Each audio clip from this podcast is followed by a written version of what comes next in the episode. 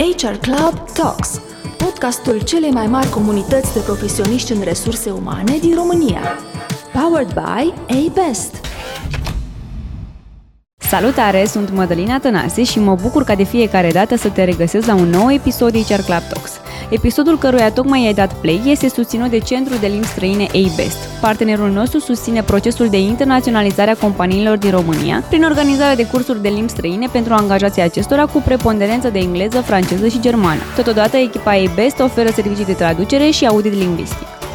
Nu de puține ori, un E V P, Employee Value Proposition, acea formulă magică a organizației, deși construit ca la carte, nu produce rezultatele așteptate, pentru că nu reușește să aducă în prim plan acele elemente care stau la baza percepției favorabile a companiei în ochii angajaților. În acest episod vom afla cum identificăm acele caracteristici diferențiatoare ale organizației din care facem parte, cum definim D C-ul și cum aliniem E V P-ul cu strategia și obiectivele companiei.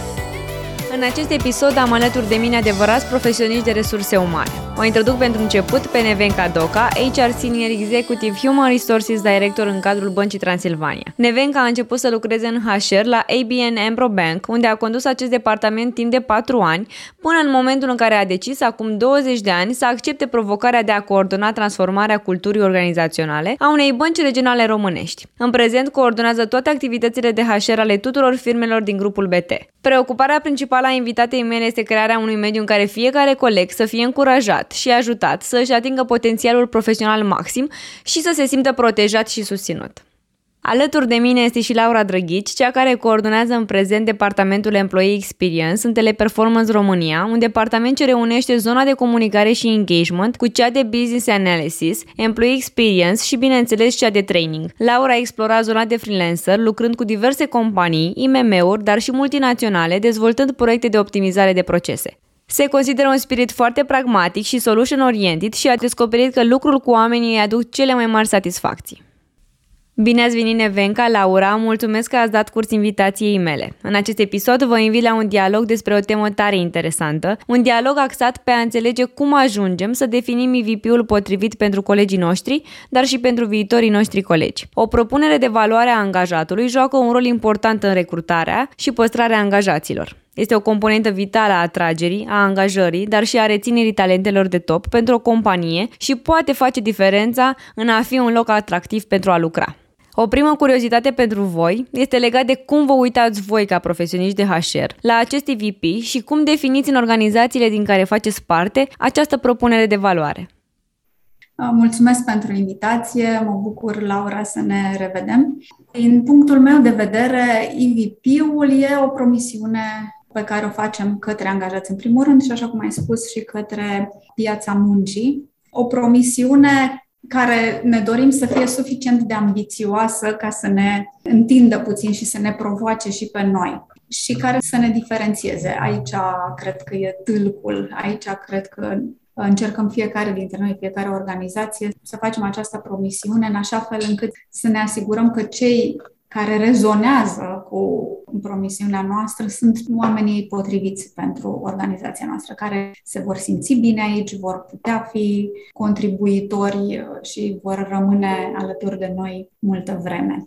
Pentru mine, noi chiar suntem în procesul ăsta de a revizui E V P-ul și avem o mulțime de insight-uri, cu o mulțime de observații cu ocazia asta în ceea ce ne privește. Prima observație e că ultimul exercițiu pe care l-am făcut de genul ăsta a fost acum vreo cincisprezece ani și a fost foarte empiric la vremea aceea. Nu aveam la dispoziție prea multe bugete sau prea multe instrumente sau consultanți sau nici măcar nu ne propusesem, adică totul a început foarte spontan prin faptul că auzeam frecvent la vremea aceea de la angajații noștri, de la angajații noi care veneau și ni se alăturau, de la colegi care plecau în altă parte, de la oameni care colaborau cu noi și ziceau: la voi e ceva diferit, nu ne dăm seama ce, dar e, e diferit ceva la voi. Și auzind de foarte multe ori lucrul ăsta, diferit în sensul bun, se menționa atunci, auzind asta foarte mult, am zis: dacă avem ceva diferit și bun, ar trebui să aflăm ce e lucrul ăla și să avem grijă de el. E clar că e un diferențiator apreciat și bun.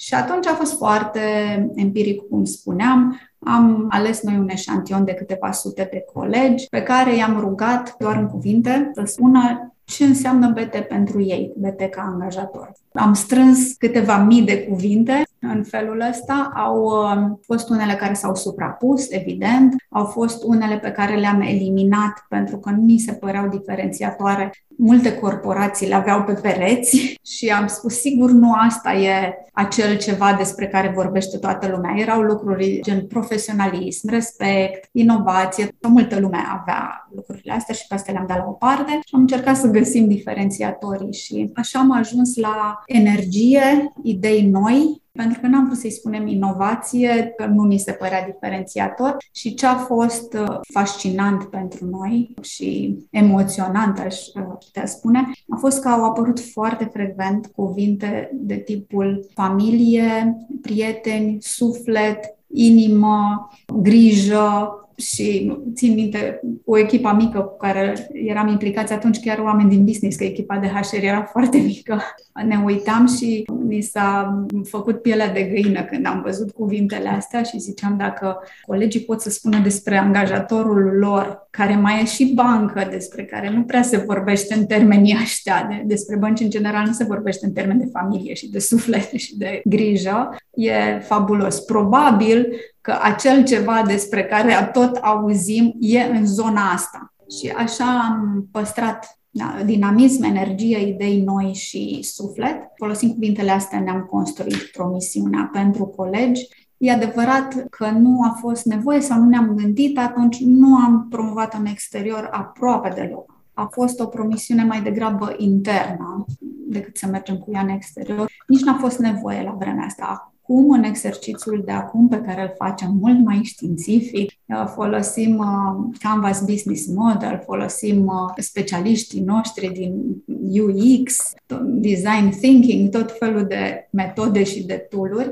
Sunt curioasă ce va ieși și de data asta ne propunem să comunicăm și intern și extern. Astea ar fi diferențele față de procesul foarte empiric. Drăguț și acela. Ce e important de spus și poate interesant și pentru cine ne ascultă e că nu ai nevoie de bugete mari să faci așa ceva. Poți să-l faci un studiu, un research cu resurse foarte limitate și să iasă ceva foarte bun. Mulțumesc tare mult, Nevenka. Laura, la voi cum e? Înainte de toate, bună ascultătorilor noștri și mă bucur să vă revăd, să vă reaud, mai ales că discutăm despre un subiect care și pentru noi este foarte fierbinte în momentul ăsta, E V P-ul. M-am regăsit ca proces în ce povestea Nevenka, la ce s-a întâmplat în istoria B T. Bineînțeles, cu varietățile specifice industriei noastre și specifice grupului din care venim, pentru că facem parte dintr-un grup multinațional și atunci, pe de-o parte, avem acces la niște resurse, pe de altă parte, piața României este unică, aș putea spune. Și atunci trebuie să ne adaptăm instrumentele pe care le folosim la cultura și la oamenii noștri de aici. Înainte de două mii douăzeci și unu sau poate chiar înainte de două mii douăzeci, dacă ziceam E V P, ne gândeam strict la imaginea pe care o transmiteam către candidații noștri. Și mergeam destul de clasic cu pachetul de beneficii, un pic de cultură și cam ăsta era E V P-ul. Nu știu dacă pandemia sau a făcut ca lucrurile să se schimbe sau doar a accelerat o mișcare către o integralitate când vorbești despre E V P, pentru că acum ne uităm doar la pachetul de beneficii către candidați, ne uităm și la cultură, ne uităm și la posibilitățile de carieră, la well-being și în același timp ne mutăm de la E V P pe care îl prezentăm exteriorului și ne uităm și la cum îl prezentăm în interior. Deci, din punctul de vedere, aș putea spune că jocul nostru este în oglindă cu cel al B T-ului. Adică, înainte ne uitam doar ce promovăm în exterior, dar acum ne uităm foarte mult și la ceea ce se întâmplă în interior. Pentru că mulți din candidații noștri sunt angajați care urmează să-i creștem, urmează să-i dezvoltăm pe alte poziții. Și ăsta este un punct pe care noi l-am descoperit ca fiind relevant în, în E V P-ul nostru. Aș spune că da, nu e nevoie de bugete mari să faci, trebuie să întrebi și să ai curiozitatea de a sta un pic de vorbă și cu oamenii, adică pe lângă un survey am făcut și niște focus grupuri în care am aliniat poate anumite caracteristici sau poate am rafinat anumite lucruri pe care le-am găsit într-o exprimare poate nu foarte comercială, să zicem, sau să înțelegem ce se întâmplă acolo, dar concluzia este că noi, ca organizație, nu ne-am schimbat foarte mult. Sufletul nostru, ca să fac paralelă cu sufletul din T P, este tot acolo și este foarte puternic. Și esența noastră este că noi chiar suntem a people company. Suntem a people company pentru că oamenii la noi am descoperit că își mențin foarte mult spiritul de comunitate, inclusiv în zona asta de pandemie, când nu ne mai vedem și toată lumea lucrează de acasă. Cred că E V P-ul nostru se conturează în jurul acestui spirit de comunitate pe care adăugăm niște elemente. Și noi suntem acum în zona de redesenare. Cred că jumătate din business-urile din România, dacă nu poate chiar mai mult, se gândesc la redesenarea E V P-ului. Poate împinși de piață, de schimbarea generațiilor care intră pe piața muncii. Suntem într-o zonă în care știm oarecum ce vrem să transmitem mai departe și ne punem problema de implementare, de modul în care ajungem ca această imagine să devină consecventă atât în interior cât și în exterior. Din punctul nostru de vedere, ne este mai ușor să le exprimăm în afară. Mai greu este să vedem cum îl facem în interior public, să zicem. Da, mi se pare foarte interesantă antiteza asta și mă gândeam de ce așa. Acum cincisprezece ani, aproximativ, când spuneam că am făcut noi prima dată exercițiul ăsta, țin minte, sigur că era înainte de criza financiară, nu mai țin minte exact, două mii șapte două mii opt, în zona asta, când banking-ul era foarte atractiv, foarte glamorous și atunci nu aveam nevoie să comunicăm foarte mult în exterior pentru că ne ajuta industria. Și ce făceam era să creăm în interior o cultură puternică și un sentiment din ăsta de apartenență puternic și retenția a fost foarte bună. Ani de zile, turnover-ul nostru era sub jumătatea mediei pieței din industria noastră, iar la nivel de middle și top management a fost sub unu la sută ani de rândul. Focusul nostru a fost în interior și s-a confirmat că acolo unde pui atenție și energie și resurse, acolo obții rezultate. Între timp, industria sau, mă rog, percepția despre industria asta s-a schimbat foarte mult și competiția în prezent pentru noi nu e reprezentată doar de bănci, nu e reprezentată de o anumită industrie, ci este reprezentată de orice angajator perceput ca angajator bun. Așa că, da, acum ne interesează să comunicăm și în exterior despre despre B T ca angajator. Despre B T ca furnizor de servicii bancare se comunică mult. Da, uite, asta este un lucru foarte interesant pe care îl spui și mă bucur că l-ați remarcat și voi. În momentul în care ne-am apucat să ne gândim la E V P și să căutăm, să facem un pic de cercetare, ne-am dat seama că nu mai este cazul să ne uităm doar la industria noastră. Candidații pe care îi putem atrage sunt aceiași candidați pentru industrii foarte diverse. Nu mai poți să zici că ești într-o nișă, te poți duce și către Horeca, te poți duce și către noile industrii care au apărut acum, gen Uber, Glovo. Și atunci, da, este foarte important să fim cu un ochi și în afară, pentru că piața de muncă, cred că e diferită de industria în care acționează firmele noastre. Da, și nu doar că nu mai depinde de industrie, începe să depindă din ce în ce mai puțin chiar și de geografie, adică nu am recrutat foarte mult din alte piețe, dar avem colegi care au fost abordați și chiar unii care au și plecat și lucrează pentru companii din afara României, lucru pe care nu-l întâlneam acum trei cinci ani în urmă. Deci da, piața muncii s-a lărgit foarte mult, iar competiția e globală aproape, în orice caz mult mai largă decât era. Așa e. Sunt curioasă, ați ajuns la o formă pe care vreți să o transmiteți în exterior? Nu avem încă o formă, nici măcar intermediară. Ce pare a fi un miez pe care să construim e zona de dezvoltare, de învățare, nu neapărat a meseriei de bancher, cum spuneam, asta are sau nu are relevanță și de mult pentru piața muncii și a unei rigurozități și discipline cerută în industria asta. Nu e neapărat specifică B T-ului, ci e specifică banking-ului. Ce e specific B T-ului e partea asta de antreprenoriat. Zona asta de a fi atent la observa, la a te implica, la a contribui, la a căuta oportunități, treaba asta e, e foarte adâncă în B T, în interior. Nu doar... E ca o competență e, oarecum din minimum skills a angajaților. Exact, e specifică. Mm-hmm. Poate că de asta și succesul B T-ului în zona de antreprenori, de I M M-uri românești, pentru că e o înțelegere destul de bună a provocărilor pe care le au antreprenorii. Și atunci, miezul I V P-ului ar putea fi în zona asta, că B T-ul e o școală bună, indiferent dacă ulterior vrei să dezvolți o afacere sau să mergi chiar într-o corporație, adică ce înveți aici îți va fi de folos pe o perioadă lungă de timp și îți, îți deschide destul de multe variante de corporație, de antreprenoriat, de self-employed, de orice. Mi se pare foarte relevant. Săptămâna trecută am fost la un curs excepțional la București. A venit Boris Groysberg, este profesor la Harvard Business Review și tema a fost Building Great Companies. Este absolut spectaculos domnul profesor. Unul dintre lucrurile pe care mi le-a spus într-o formă foarte revelatoare a fost despre professional balance sheet. Și professional balance sheet este... Să fii pe, pe echilibru. Asset-urile personale pe care mm-hmm. le ai ca profesionist. Respectiv I Q-ul, E Q-ul, skill-urile, competențele pe care le ai, personalitatea sau, mă rog, tot ce reprezinți tu cu ce vii la muncă sau ce oferi. În zona de liabilities intră ego-ul, bias-urile, slăbiciunile, vulnerabilitățile pe care le ai. Și spunea că...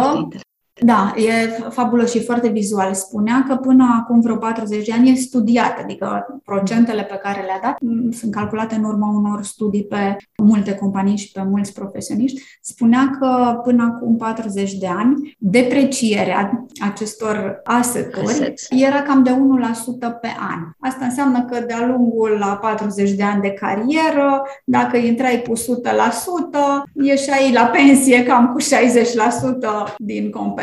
Dar erai încă relevant, adică ce ai învățat, dacă erai un inginer, ce ai învățat în facultate, îți ajungea sau era încă relevant până la pensie. Prin anii nouăzeci a crescut pe la șase la sută pe an deprecierea asta, iar în ultimii trei la cinci ani și probabil în viitor, în anii următori se va accelera, a crescut peste zece la sută. Și spunea că acum că aveți procentele astea, puteți să vă calculați expiration date dacă nu faceți ceva să învățați în continuu. Lifelong learning sau continuous learning sau cum vrem să-i spunem, nu mai este un moft sau nu mai este ceva diferențiator, e ceva absolut obligatoriu pentru o carieră de câteva zeci de ani. Mai îmi spui cum îl cheamă, că mă fascinează, vreau neapărat să mai citesc. Da, din, sigur, din ce Boris. Zice. Boris Groysberg, cu Y. Mi se pare exact foarte, partea vizuală e. Partea vizuală și uh, formularea asta, expiration date, mm-hmm. știi, asta te, uh, da, da. te obligă, te, te trezește în caz că nu, nu erai convins că mai trebuie să înveți. Și cred că I V P-ul pentru noi în zona asta s-ar putea contura, în zona dezvoltării profesionale, nu neapărat doar ca banchier. Cam tot pe acolo ne învârtim și noi, tot către zona de career development ca și core al I V P-ului, chiar dacă nu poate fi unul singur, pentru că mm-hmm. nu suntem unitari și nu mergem pe o singură șosea, ca să zic așa. Și noi cam tot la concluzia asta am ajuns, că partea de career development poate fi un diferențiator important, dar asta pentru că dacă ne uităm și la generațiile care intră acum, care sunt generații noi și evident trebuie să își preia de undeva cunoștințele și expertiza. Pe de altă parte, poate fi și un indicator al nivelului de educație în învățământul nostru, dar asta este o altă discuție, o lăsăm pentru altă dată. Până la urmă este ceva firesc, nu? Vin o generație, iese, se duce să se relaxeze după ce și-a a pus umerii la, la a construi România de astăzi, ca să fim așa mai visători, să zic. Vine generația nouă care, da, trebuie să învețe de undeva și e foarte important să-i ajutăm, mai ales că din ce observ eu este că ei și doresc. Asta este marele atu, că ei își doresc partea asta, poate mai mult decât milenialii. Mă refer la Gen Z în momentul ăsta. Așa e, își doresc și învață repede, cu condiția ca formatul sau livrarea conținutului să fie pe limba lor, ca să spun așa, sau în stilul da. lor, adică să nu le dai mult de citit.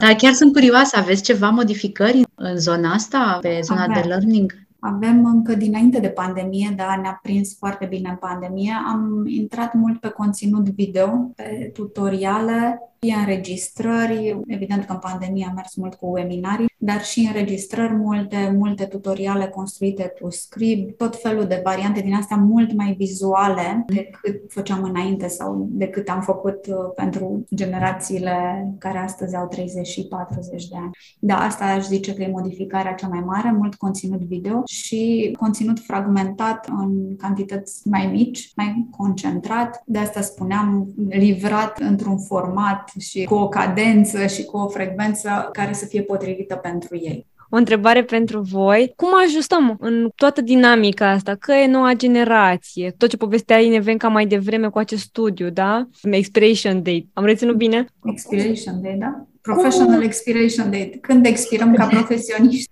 Cum ajustăm E V P-ul în dinamica asta? Care e rețeta? La ce să fim atenți? Ce elemente? Să nu le pierdem din vedere și să fie cumva pilonii. Una dintre dificultățile în construirea unui E V P, după părerea mea, în momentul de față e ca el să fie relevant și să rezoneze cu diversitatea mare pe care o avem și în intern și în piața muncii. Diversitate de vârstă, de preocupări, de interese, de stiluri. E greu să concentrezi cu impact, să spui foarte concentrat și să ai impact la o diversitate atât de mare. Aici mi se pare secretul, dar cine reușește să facă asta bine, probabil că are rezultate mai bune. Dar nu e imposibil. E de testat mult, de făcut focus grupuri mm-hmm. și de găsit un numitor comun al preferințelor, al dorințelor. Sigur, există elemente comune în diversitatea asta mare. Eu aș adăuga aici că organizația ar ajuta să adopte un, un mindset agile, în sensul în care stabilim ceva acum, dar nu este bătut în cuie. Când am făcut eu școală, se mergea cu strategie pe cinci ani, cu tactici, direcții tactice pe doi trei ani. Așa ceva nu mai există. Nici măcar pe un an nu reușești să te ții. De asta cred că ajută foarte mult ca nu doar organizația, că organizațiile sunt nimic fără oamenii din ele. Oamenii din ele să adopte un mindset agile în care să fie deschiși la a modifica lucrurile pe măsură ce le implementezi. Pe de altă parte, știi, în timp ce te ascultam, m-a dus cu gândul la pasta de dinți Colgate, care este o pastă de dinți, din multe alte paste de dinți, dar dacă te duci la raft, vezi, cred că vreo zece tipuri de paste de dinți. Eu nu cred că acele zece tipuri sunt chiar zece paste de dinți o sută la sută diferite, dar sunt pe nișe. Asta îți face dinții albi, asta la altă antitartru, asta este pentru fumat, pentru disensibil, ceea ce mă duce cu gândul că este o piață foarte segmentată și foarte bine studiată, astfel încât produsul care îți vine, îți vine ca să-ți răspundă la o nevoie pe care tu o percepi. Paralela, dacă o duc mai departe în E V P, de fapt E V P-ul este produsul nostru cu care mergem către potențialii angajați și atunci cred că ajută să avem un cor, dar corul acesta să fie ca o floare cu mai multe petale pe care poți să adaugi în funcție de poziția pe care o cauți și în același timp cred că ne ajută să fim mereu conectați la piață. Ce facem noi începând de anul trecut este că pe lângă să sondăm oamenii noștri, sondarea o facem, în primul rând o facem în primele nouăzeci de zile, ca să fie foarte proaspăt momentul angajărilor și întrebăm legat de ce au căutat ei când își căutau de lucru sau ce i-a determinat să vină la noi sau să aleagă compania noastră, dar în același timp ne ducem și către pool-ul de candidați, deci cei care nu mai sunt la noi. Nu știu dacă este perfectă, nu va exista, perfecțiunea nu există. Un înțelept zicea mai binele este rău binelui, dar încercăm să rămânem conectați în piață pentru a nu omite anumite părți, că așa ne-am dat seama că potențialii noștri candidați nu se aflau doar în poolul clasic pe care noi îl căutam până acum. Ne batem cu Horeca, ne batem cu noile industrii, că iarăși nu vreau să le zic numele neapărat. Deci, da, cred că trebuie să fim, să fim atenți și dispuși să ne schimbăm repede. Aș mai uh, completa ce ai spus, că să-i răspund uh, Mădălinei cum se face asta și are legătură cu exemplul pe care l-ai dat cu Colgate. Noi am implicat mult colegii din marketing, pentru că exact așa cum facem studiile și segmentările pentru diferiți clienți, metodologia e aceeași. Și profilarea oamenilor se face identic și pentru angajați sau viitori angajați. Deci cu implicarea și cu folosirea unor instrumente din zona de marketing merge foarte bine. Iar ca să adaug la, la ce spuneai, Laura, în afară de focus grupuri cu angajați și cu potențial angajați, noi am făcut focus grupuri și cu foști angajați, cu colegi care au plecat și sunt prin alte organizații. Unii sunt bine în alte organizații, unii nu sunt neapărat foarte bine, dar ne-a fost relevant și ne-a fost util și inputul de la ei, ca să ne dăm seama ce e valoros, ce e apreciat, ce e regretat din ceea ce B T-ul a putut să ofere ca angajator. O perspectivă foarte interesantă. Pentru că și ei pot fi, la un moment dat, viitori reangajați. Da, da, da. da. Ce alți parteneri sunt alături de H R în a construi E V P-ul? În cazul nostru, cum îți spuneam, sunt colegii de la U X și Customer Experience, User Experience, pentru că metodologii, iarăși metodologiile pe care ei le folosesc, flow-urile pe care ei le folosesc sunt utile și în proiectul ăsta. Sunt colegi din zona de learning și, cum spuneam, angajați, potențiale angajați, foști angajați. În faza de acum, cam ăștia sunt. Urmează să implicăm, pe măsură ce se conturează ceva, mai mult top managementul pentru sponsorship.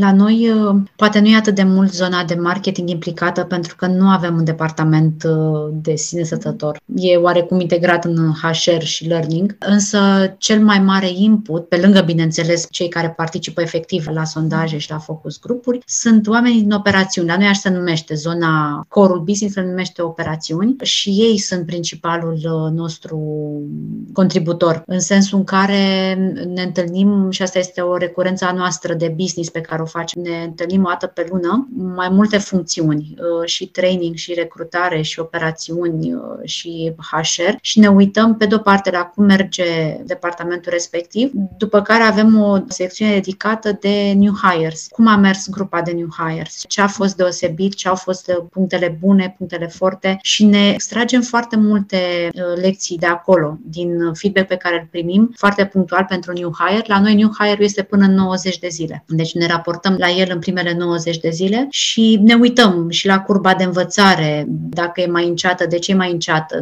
mergem mai departe în profil și în felul ăsta ne adaptăm și au fost momente în care am avut niște aha moments, în care ne-am dat seama că, uite, acest profil de vârstă pe care noi nu l-am considerat interesant până acum, se dovedește a fi de foarte mare succes și de foarte devreme. Și ăsta este un punct extrem de important pentru noi, cel puțin pentru zonele suport, de unde tragem foarte multă informație de la ei. Ei ne, ne confirmă. Ei sunt clienții noștri și ne confirmă că au primit sau nu ceea ce au avut nevoie. Mulțumesc tare mult! Pe final, deși Laura mi-a răspuns la o parte din întrebare, dar poate mai descoperim și alte lucruri. E un episod dedicat tinerei generații de H R-iști și uh, poate ne ascultă acum cineva care vrea să se apuce de un proiect de E V P și uh, face parte, bineînțeles, dintr-o echipă și întrebarea e de unde o apucă. Am găsit niște linii pe care le putem lua serios în considerare, dar care e secretul, elementul care să înceapă în a construi acest E V P sau al remodela, dacă sunt în etapa asta? Și totuși la început de carieră, cred că ăsta e elementul care face diferența față de tot ce am povestit noi până acum.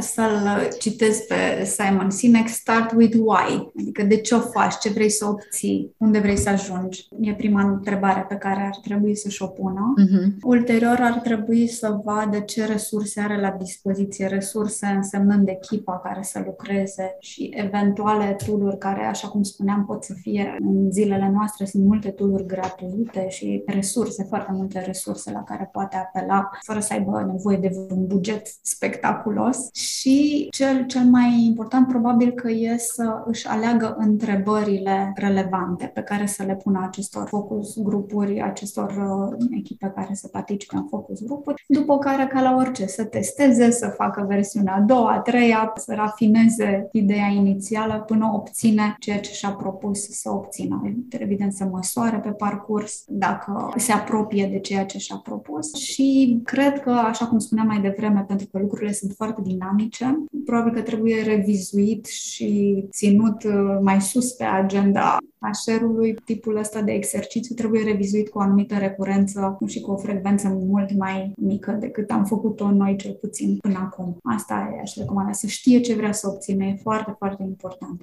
Aș adăuga aici un pic, mai ales că mă gândesc că este cineva nou și am în vedere, am în minte chiar o cunoștință care este la început de drum și sunt foarte de acord cu Start with Why. De fapt, este mantra mea în foarte multe ședințe. Dar de ce facem asta? Da? Mai întâi să știm că este clar de ce. Dar dacă ne uităm la cineva care este foarte nou, i-aș da câteva hinturi acolo. Adică să, când se duce să discute cu sponsorul sau cu persoana către care livrează E V P-ul, ar trebui să întrebe ce vrei să obții cu acesta. Vrei să obții mai mulți aplicanți la joburi? Vrei să obții o creștere a brandului sau a imaginii de angajator? Vrei să reții talentele sau um, să îmbunătățești K P I de H R? Deci să investigheze un pic mai mult acest de ce pentru a-l face specific. Pentru că în funcție de acest specific se poate duce mai departe, iar următorul pas eu l-aș vedea să deseneze acel persona. În user experience așa se numește imaginea candidatului de, de data asta. Și să se gândească cum arată, să-i dea și un nume. Noi, de exemplu, i-am dat un nume când am desenat persona, i-am dat și un nume, i-am dat și gen, adică era o doamnă pe care o chema Geta, aveam toate caracteristicile acolo, pentru a se putea identifica, să se asocieze cu persoana respectivă, cu acea persoană, ca să-i găsească modalitățile de a ajunge la ea mai ușor. Și apoi, bineînțeles, sondaje, focus grupuri, discuții, resursele sunt destul de libere și destul de ușor de aplicat. Dar eu aș merge și către o zonă specifică a acestui E V P. Ce vrei să faci cu el, în primul rând, mai ales dacă este cineva care e la început de drum.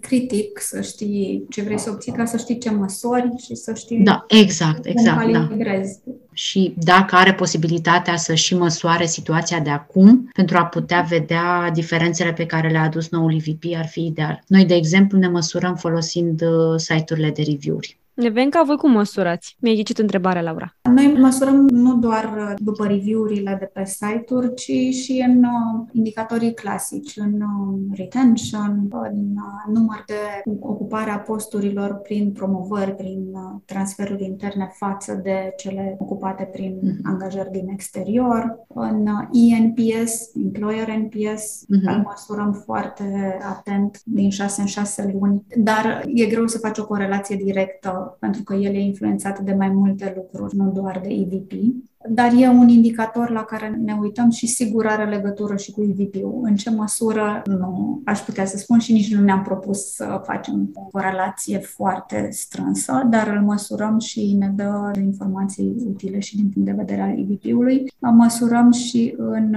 număr de, cum spuneam, de angajați care au plecat și care vor să revină și asta ne dă un indicator despre atractivitatea. Ca angajator, cum spuneam, avem retenție foarte bună, lucru care este și o binecuvântare și un blestem. It's a blessing and a curse în același timp. Binecuvântare e că, evident, îți dorești să ai retenție foarte bună. Blestem poate să devină pentru că persoanele respective nu au termen de comparație și li se pare, iau multe lucruri for granted și au nevoie câteodată de un reality check, ca în orice relație, presupun. Ai nevoie din când în când de un reality check ca să știi să apreciezi. De obicei, din păcate, așa suntem, apreciem după ce pierdem anumite lucruri. De asta spuneam, inclusiv rata asta de reîntoarcere sau de încercare, de cerere de reîntoarcere ne dă niște informații. Valoros, foarte valoros ce ați împărtășit cu mine astăzi și nu numai cu mine, pentru că sunt uh, câțiva ascultători uh, care au primit, uh, sper eu, cu brațele deschise ce ne-ați împărtășit. Rămâne să vă mulțumesc, mi-a plăcut tare mult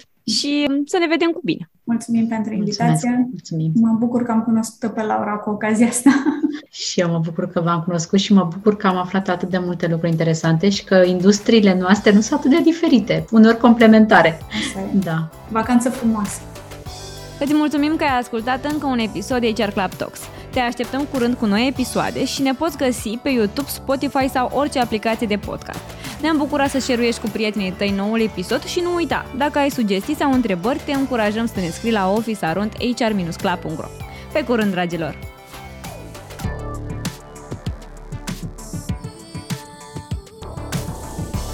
H R Club Talks, powered by A-BEST.